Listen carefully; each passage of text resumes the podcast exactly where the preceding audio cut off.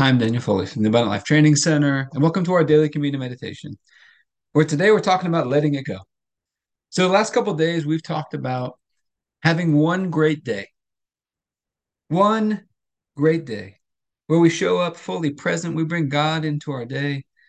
We've got the fruit of the Spirit flowing in our life. We're taking action, doing those things that we know to do, putting off procrastination, walking in love, and just trying to make today a masterpiece, having one great day. Often we get focused on trying to have a great week or a month or a year or whatever it may be.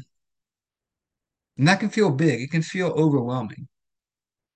But we can have one great day. And it's not so much about what happens to us as the attitude that we bring into the day. And yesterday we talked about getting that day off to a start, off to a good start, a fast start, an energized start. And today I want to talk about something I've learned as I've been trying to, to practice this and to walk in this myself is we don't have time to waste. Think about all the time that's wasted complaining, venting, meditating on and magnifying all the little things that that happen that we make bigger in our mind. We don't have time for that. To truly make today, to have one great day, we got to let all that stuff go. We got to look past all those little things that people do to annoy us. Got to let go of them. We got to let go of all that stress and worry and stay focused on God. Stay focused on His goodness and His love and His grace. Got to let all that stuff go. Stay focused on the present moment here today. And so we're going to take communion over this today. Asking God to help us to understand the importance of this and to walk in this today. I'm just thinking about the there's a proverb, I think it's proverb or not proverb, Psalm. I think it's Psalm 112. It says the person that fears God, that stays connected to him, they would have no fear of bad news. They would just let it go. So let's pray. And then we'll take communion over this today. Heavenly Father, I pray for everybody who's watching or listening, their families, their friends, everybody connected to them, and all of our church and governmental leaders.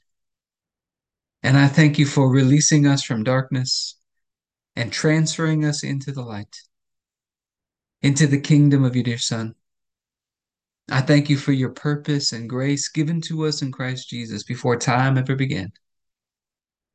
And that Jesus was struck down, he was bruised, he was pierced, he was smitten, he was crushed and destroyed by you. So that we could have you on our side, that you could be fighting for us. And I keep asking that you, the Father of glory, would give us the spirit of wisdom and revelation so that we would know you better. That the eyes of our hearts would be enlightened to know the hope to which you've called us and the riches of your glorious inheritance that is in us, and the immeasurable greatness of your power to us who believe. The same power that you exercised in Christ when you raised him from the dead and you seated him at your right hand in heavenly places, far above all rule and authority and power and dominion and every name that is named, not only in this age, but also in the one to come. And you put all things under his feet and made him to be the head of the body, the fullness of him who fills all in all. And Father, I ask you to bless us and to make your face shine upon us. Let us find grace and favor in your eyes. Expand our borders and our territory. Expand our capacity to receive everything you've given us in Christ and to let it flow through us so that we do good and are a blessing to people all over the world. Send us opportunities to do good and be a blessing today. And help us make the most of those opportunities. Keep your hand on us and help us do today what's right and best in your eyes. And do it with peace and joy and confidence in you. And we ask you to stretch out your hand to heal and do signs and wonders and keep us from evil and pain. Through the mighty name of Jesus. Amen. So, Heavenly Father, we're also asking for your help. We're going to take communion over this today. Jesus said, as often as we do this, to remember him. And we're asking for your help.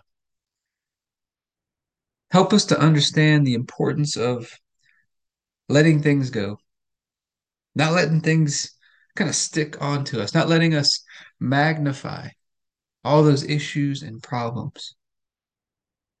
Help us to let them go, Lord, to stay focused on you, to stay focused on your goodness and your grace and your unfailing love for us. Stay focused in the present moment today. And to just consistently grow in this from this point on. And we think in the night Jesus was betrayed, he took the bread and said, This is my body, broken for you.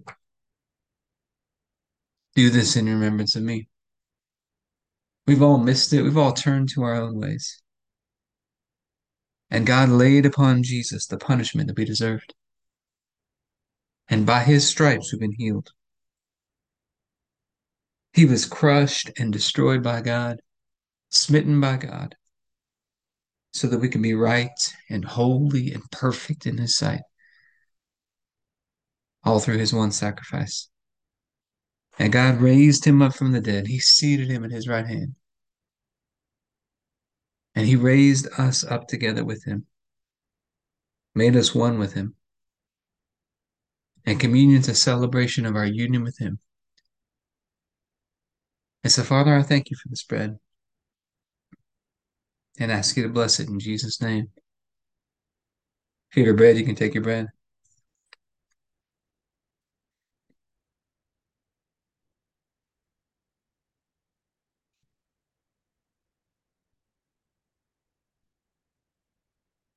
Then after supper, Jesus took the cup.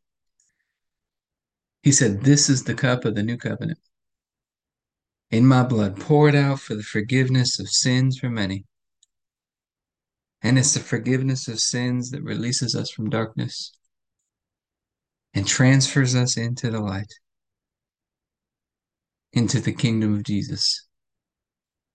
His blood washes us and cleanses us and gives us a fresh start in life.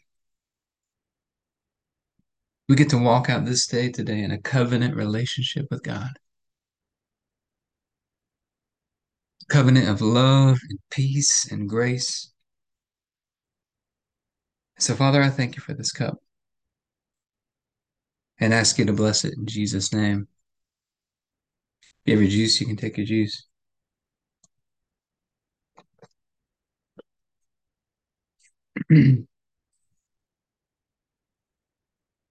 so, normally after a time of communion, we talk about some health and fitness tips because I think physical exercise is meant to teach us how to exercise our faith. So, what you think about letting it go today? I've seen this in the gym. I was, worked as a personal trainer for a long time.